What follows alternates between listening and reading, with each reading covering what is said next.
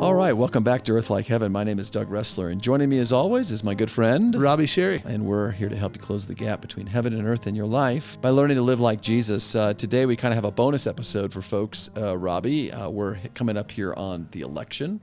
Of course, that uh, begs a lot of questions for, I think, believers mm-hmm. in terms of how should we think about the challenges facing our country? How should we think about the different people that have been put forth as potential candidates to serve an elected office? How should we think about the issues in play? All of those kinds of things. But I think all of those are really downstream from some really fundamental questions hmm. like what does it mean to be a Christian and a citizen?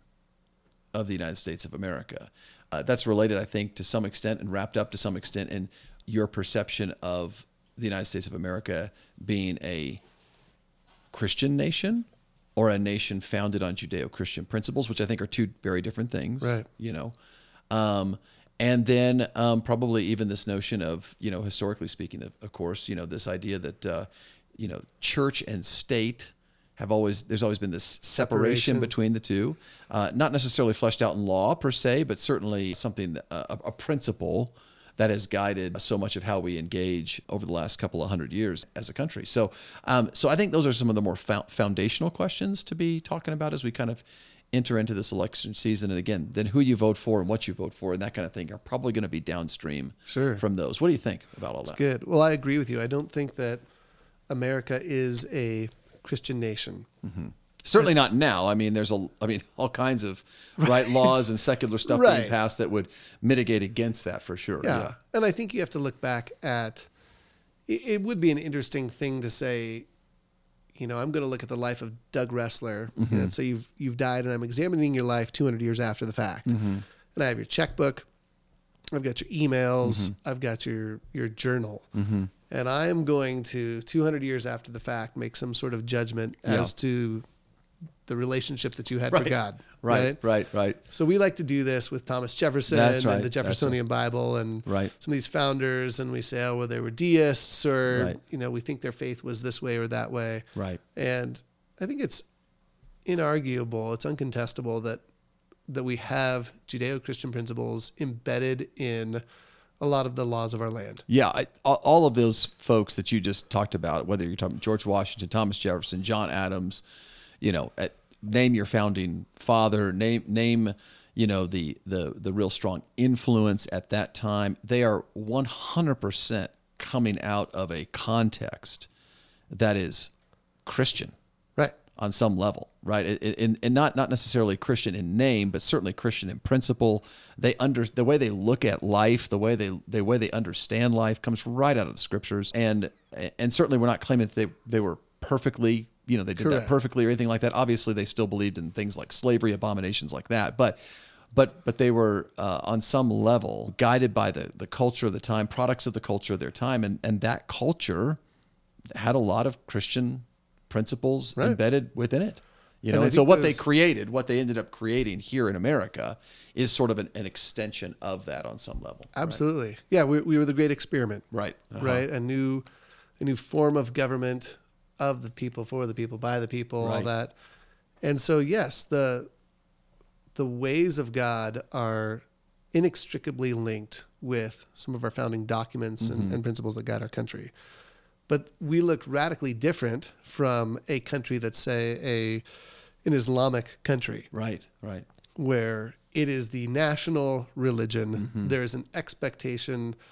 Uh, you you can't separate culture from religion mm-hmm. in some of those countries, and you certainly right. can in the United States. So, right.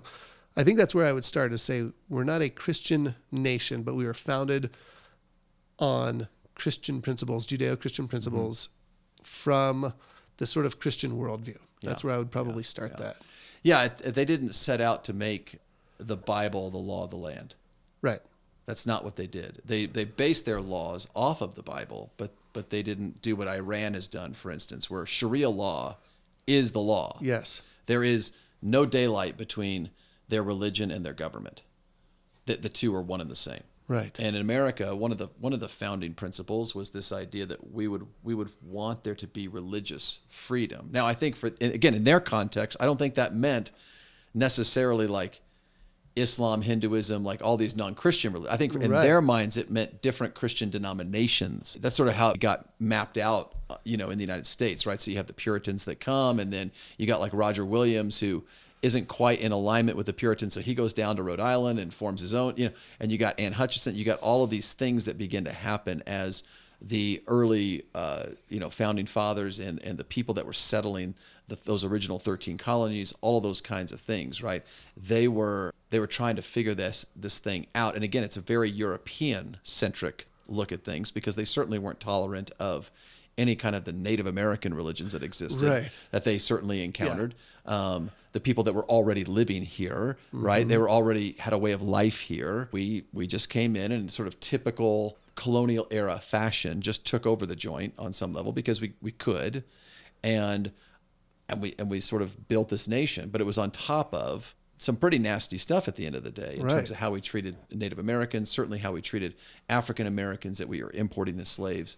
All of that kind of stuff is is there at the founding as much as the real positive stuff, as much as the real positive stuff. I mean, so when the founding fathers would write into a document that we hold these truths to be self-evident, endowed by the creator. that all men are created equal, Yeah. they didn't really mean all men right. right and and now thankfully as time has moved on that that the definition of that term has grown more and more inclusive Sure. and that's a wonderful thing um, and i actually think that that itself is an outgrowth of sort of the hmm. christian faith which is always reformed and reforming over time right? It sort of has this self-correcting impulse within it which i love. But but but but again that that these this is all part of the mix when you start to mm-hmm. talk about the the the roots of a of a country like America and and how where we've been, how far we've come, where we're going, those kinds of things, and then how do we, as the ones who are charged now to continue to pass this legacy on, how do we continue that work of our founding fathers to form a more perfect union, which I think is a work that never really ends. If Right. that makes sense. Yeah, it'll be interesting to see how history judges Twitter. Right. In a hundred right, years. Right. Right. Right. Right. To see that, you know, well, Doug Resler had some pretty good writings. Yeah. But he was on Twitter. Right. Right. And Twitter was run by, you know, Right. whatever it is. yeah.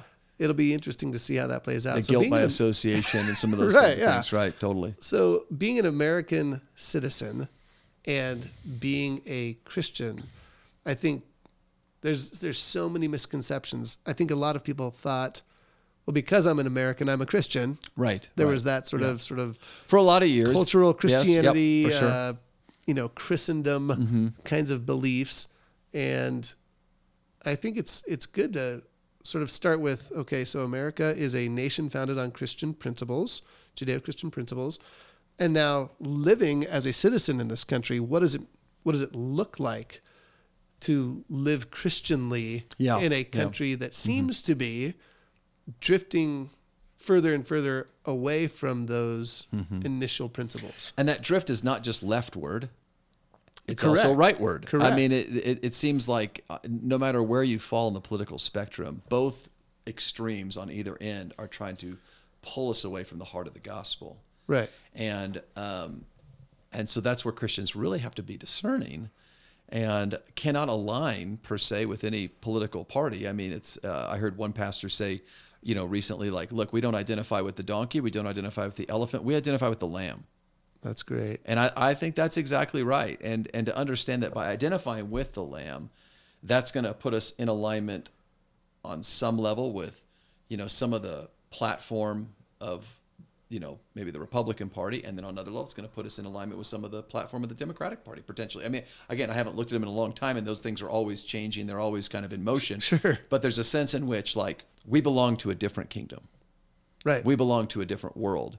Uh, Tony Evans, who you probably know, you know, awesome man of God Yeah. down in Texas. I love how he sort of talks about this. He talks about the fact that, you know, it, I think he's got. I think one of his kids uh, actually made the NFL. Uh, I, I think one of his boys Okay. ended up in the NFL. Anyway, he talks. He uses the NFL as an analogy. He says, you know, like so when you're watching an NFL game, there's there's there's you think there's two teams on the field, right? And they're competing against one another. Right.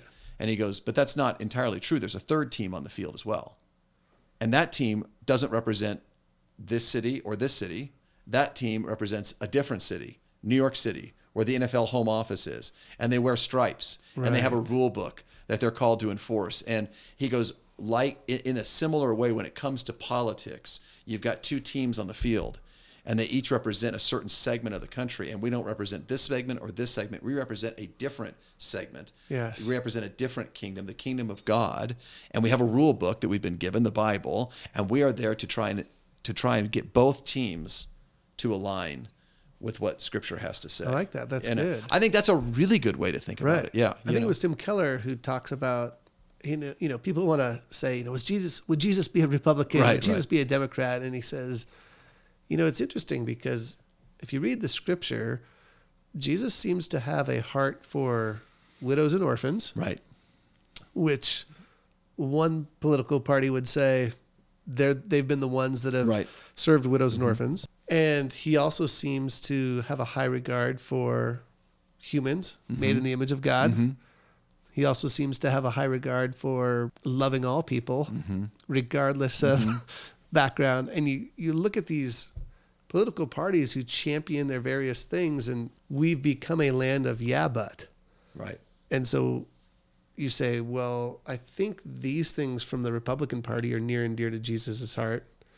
And people go, well, yeah, but. Mm-hmm. And you go, you're right. Yeah, there's things in the Democratic Party mm-hmm.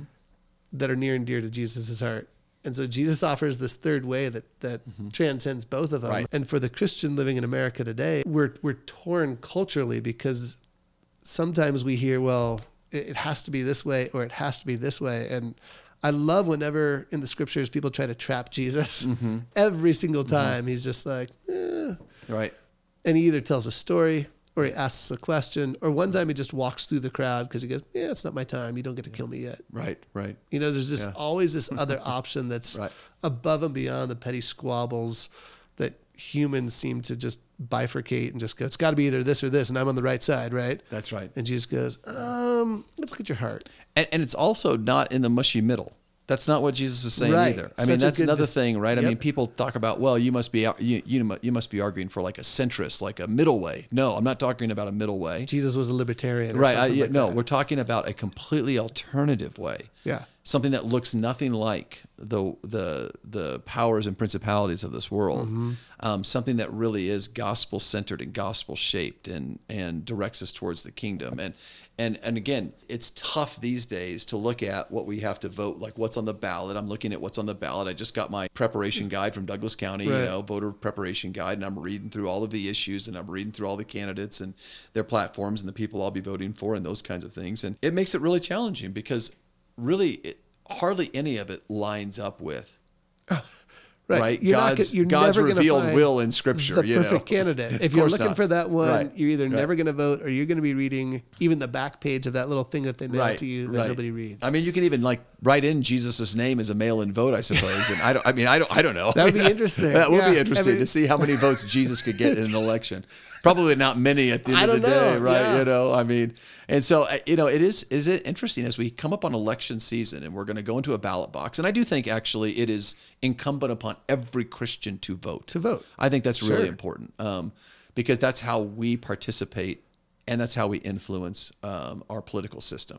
Um, we vote, we we go in, we advocate, we do those things. So I think it's important that we all vote. And so as you go into the booth and you're thinking about, okay, who do we vote for? What am I voting on? Why am I voting on this? Right. I think it's just really important to look at your motives, to look at the answer that question why. Why am I voting this way and not this way? Mm-hmm. And and is that discernment grid that I'm using to determine yes to this, no to this, yes to this, no to this, is that discernment grid really based on scripture? Or is it based on a priori commitment to a particular political party? Right. right? Or a um, Or a priori commitment to you know particular you know political philosophy, Mm-hmm. you know, and have I allowed that philosophy or that party? Nothing wrong with identifying with a political party. Nothing wrong with identifying with a political philosophy, as long as it doesn't become primary over my relationship with Christ and Right. what He would have for me and what the what God's Word says. I think Yeah. I think that's spot on because every every candidate is going to let us down Mm-hmm. in some way, shape, or form because they're they're imperfect. Right. Right. And you know, I, I think of I, I don't know the exact number of presidents that Billy Mm-hmm. Graham met. Um, but you think of the variety of people of him praying with. I think it like, was Truman all the way through Barack Obama. I, I, did he get? I thought he got to meet with Trump too. No, He, you know what? I think actually he might have. I think he was still alive. I think you're right. I think so. And so I mean, you, you look at that that right. spectrum, Right, Truman to Trump. right? That is That's a spectrum, man. incredible, totally. Right. And and what he when he went to the Oval Office, it seems to me. I mean, there'd be a fascinating book to explore all of the president's reactions to Billy Graham. Right. Right. My sense is that he loved the man.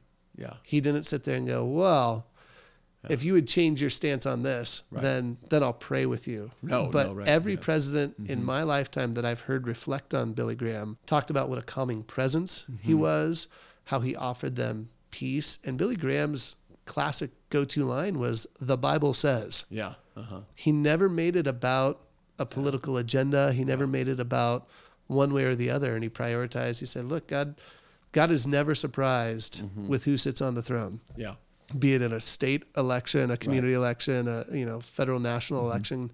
He's never surprised, and God can use anybody. That's right. And so that always gives me great comfort when it comes to election season of knowing that it doesn't matter if the person I vote for ultimately wins, ultimately loses, that I I obey the King of Kings and Lord of Lords. Right. And he is ultimately going to use I mean, I think of the stories of the kings in the Bible Yeah. where you've got uh, you've got Pharaoh, Mm-hmm. who God hardens his heart. And I mean, interesting, you could go back and forth about whether that's pressing on it to reveal the true nature of it, Pharaoh hardening his own heart.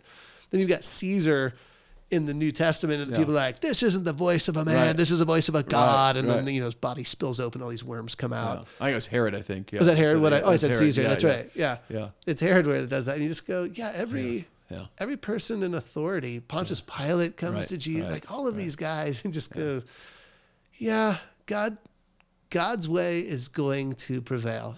Yeah, and even Paul and and Peter and the apostles, uh, when they are um, talking about things, when they say things like um, honor the emperor, Right. pray for those in authority over you, um, humbly submit to the governing authorities, right? Because they are established by God. I mean, they're talking about emperors like Nero. Nero. Yeah, I mean, that's what always blows my mind. Yeah. I mean, that's that's who Peter is telling everybody to honor. The guy who actually executes him on an upside down cross. That's the guy that Peter says, "Yeah, we honor the emperor." Right. And it's be, it's not because Peter's a fool. I refuse to believe that, and it's not because Peter's a wimp Right. or uh, you know whatever. Right? I, I refuse to believe that.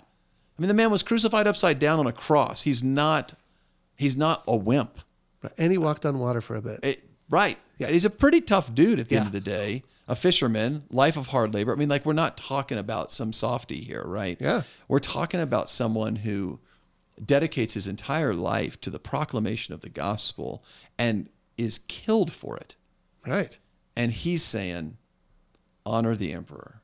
Mm-hmm. Pray for those who, you know, pray for those in governing authorities for you, over you. Uh, and then Paul, similarly, right? Honor uh, the emperor and and uh, humbly submit to their authority. They don't bear the sword in vain, and they're, you know, all of those kinds of things. It, it, is, it is a really pretty radical at the end of the day approach to the state, as it were, the secular state, as it were, or the in, in Paul and Peter's case, a pagan state, as it Right. were, the the Christian's response to that, or the Christian's relationship to that, and and it also seems to me that the the overriding goal there was not to try and gain political power like as a way of like then enforcing Christianity on the whole empire. It was a bottom up kind of movement to say we're going to just convert person after person after person. Some of those people are going to filter into public office, and then once they're in public office, they can use their influence to potentially shape laws and do those kinds of things to make the empire more and more Christian. And you know what? And that's actually what ended up happening. Sure. Well, you look at right. Daniel, Right. Nehemiah, Absolutely. these people who are in service to That's right. a conquering king. That's right. And both of them Yeah. get recognized by they're conquerors, Yeah. right? Nehemiah's king goes, you know, why, why are you so sad? Basically, like you're never sad. around- I love No, that. That's you- what initiates. That the- actually, what you're taking your goes, life into your own hands if you're sad around You're the king. sad yeah. in front of the king. What's wrong? Like, uh, and ultimately the king goes, tell you what, why don't you go re- restore the city that I basically demolished, and I'll give you the supplies to do it and. Mm-hmm. an escort. And Daniel's like, yeah, we're not going to eat your food, and we're right, not going right. to do this. The king's like, okay, it's actually I like your way better. And Yeah. I think we have this. Maybe it's this moral superiority complex that we think, you know, whenever we have somebody in office who makes a mm-hmm. decision that we think we would have made better. Mm. We go, oh, you know, if I was governor, if Right. I was, Right. you know, the congressperson or whatever, I, you know, a real godly person would have done this, or Yeah. why can't they see? And and so we elevate ourselves. And I think for anybody who's actually been in leadership, Yeah. you sit there and everybody wrestles with it. Everybody wrestles with all these decisions and goes, huh. And we get caught up in these petty squabbles about Mm-hmm. things rather than going, what we sometimes think is good is actually Mm-hmm. bad. Sometimes in solving a problem, we create five more Mm-hmm. politically. Yeah. And sometimes what we think is really good turns out to be really bad. Sometimes the things that we think are bad actually turn out to be better than we thought. And it's in the moment, I think challenging, but if we just ascribe all things to God, Mm-hmm. then the person who's elected, I see, man, if we can live like the Daniels and the Nehemiahs Mm-hmm. of the world. I mean, I look, at even the story of Nebuchadnezzar and Daniel, Mm-hmm. like God changes his mind. He takes over this, you Mm-hmm. Right. know, the mad. narrative. Yeah. Right. You just go, wow. Yeah. Like if God can do that with Nebuchadnezzar, Sure. What could he do with leaders of our land? So as mm-hmm. Christian citizens, I think yes, we've got mm-hmm. it's incumbent on us to vote. Mm-hmm. And then once we do, we're called to obey Right. the ruler of the land in in a way that honors God Right. until it it directly comes into mm. conflict perhaps with what God tells us in the Bible. Right. But I don't think there's many times in our country where we can honestly say that. No, and that goes back right to the separation of church and state, where that becomes actually a positive for the church because the state can't dictate to the church how we shall operate. Hmm. You know, I mean, it, it that became a fascinating sort of case study during COVID, for instance, when the government was trying to determine, you know, what was essential Right. and what was non-essential. And the essential stuff stayed open and in person, and the non-essential stuff was closed down and was remote. The fascinating case study over the last couple of years with the pandemic is that the government was essentially trying to determine what businesses were essential, what activities were essential, and what were non-essential. Right. Those activities that were essential, those businesses were that essential. They stayed in person. They stayed on the job. Right. Right. Kinda Home, went on. Depot stayed open. Right. Those businesses and those activities that were non-essential, you were you were told to do it remotely. You were not allowed to meet. You know all those kinds of things. Right. And one of the big questions, really quickly, was: Is worship, is church getting together an essential activity or a non-essential activity? And I remember being on these phone calls with our governor in our state, right, who is not a believer. Right. He's Jewish, um, and comes from the more liberal side of the spectrum. Um, although he has some interesting fiscally conservative sort of like policies as well. Um, he's kind of an interesting mix, not quite as left of center perhaps as some of his peers on you know in California, Washington, Oregon. At the same time, certainly not you know right of center, you know by any stretch. And um, it was interesting being on these phone calls and in these conversations with him as as our governor is trying to wrestle with how do I what do I do with the faith community? Right. Because he could recognize that the essential role that faith community plays in serving our community, the food pantries and all the stuff that he knew was gonna we were gonna need to have on some level. Right. And at the same time, he's getting pressure to close churches down and close, you know, and he did for a time, right? I mean, Right. um, now they, they pretty quickly, if you were able to meet outside, you could do that. I mean, they, they tried to flex on some level, and I, you know, I always appreciated that. Although, you know, but you know, I have my own opinions on that. But I, I, mm-hmm. I think they were trying to be as flexible as possible. I know here at Pepsi, within about two months, we were back in person Right. outside. We met mm-hmm. outside for from like June to October. It was like 17 weeks. It was crazy, right? Right, right. And so so there was this sense, right, though, of like essential, non-essential, and what quickly ended up happening, of course, is lawsuits were filed. And the law the defense was essentially like look, there's a line between separation of church and state. And God's word tells us that we are not to neglect the meeting of the community. This is the state trying to tell us to neglect the meeting of the community. We are not going to obey. Therefore, right? Therefore. And and and so lots of states had those lawsuits going on. I know here in Colorado there was a couple of churches that lodged a lawsuit. Um, and I think eventually what what ended up happening was uh, our our governor just decided not to fight it. Hmm. He just said, "Okay, I'm I'm just going to give in," because he could kind of see around the country where some of the court cases were going. Sure. Because churches and faith communities were actually winning. Mm-hmm. And it, it, was just a really interesting, yeah. kind of like I said, case study for all of those kinds of things in terms of how does the, the church relate to the state. That's on an organizational level. Going back to like the individual level, how does the Christian relate mm-hmm. to the mm-hmm. state? And you know, you got some Christians out there who say just withdraw from the state altogether, like kind of live off the grid, go off the grid, you know, pull the ripcord on culture. I don't think that's the answer. And then I think you got some Christians who are like basically go fight, win, like do everything you you can to achieve political power and you know win the fight and you know those kinds of things. And I'm not. Again, I don't know if that's the answer either. I think there's sure. some pluses and minuses to both approaches, to be honest. And then I think there is this like alternative way where you stay engaged right in the heart of culture. You're advocating for the things that God wants you to advocate for, life and and, and freedom and these kinds of things and responsibility, all of those kinds of things. But at the same time, you're not tying yourself to the outcome of that because you recognize that that's God's. Right. You're a citizen of a greater. I'm a citizen of something, yeah, something greater. So I don't know if any of that is helpful or relatable to the people who are watch, listening to this podcast and thinking to themselves, like, yeah, how should I think as I go into the election? Just practically speaking, let me offer three suggestions and I'd love to get your feedback on that and then we'll wrap up. But um, I think it's pretty clear the Bible says that as it relates to the Christian's relationship to the state, we're to do three things. I mean, and I think this is just biblical, unequivocal, regardless, right? Number one, we are to honor whoever God puts in political leadership. Mm-hmm. Period. End of story. Whether we agree with them, don't agree with them, whether we think they're a good person, not a good person, it, it just doesn't matter. We're to honor them. That doesn't mean that you don't disagree with them, and that doesn't mean that you don't protest when it's right, you know, to protest and those kinds of things. But we honor them, and you can do that in an honorable way. I think. Sure. Number two, we pray for them. Hmm. We have to pray for them. We yeah. have to pray for their salvation, pray for wisdom, pray for God to move in their hearts and those kinds of things. And number three, you've got to, it seems to me, humbly submit to them unless they're asking you to do something directly against the word of God. Mm-hmm. Then I think you have to obey God rather than man.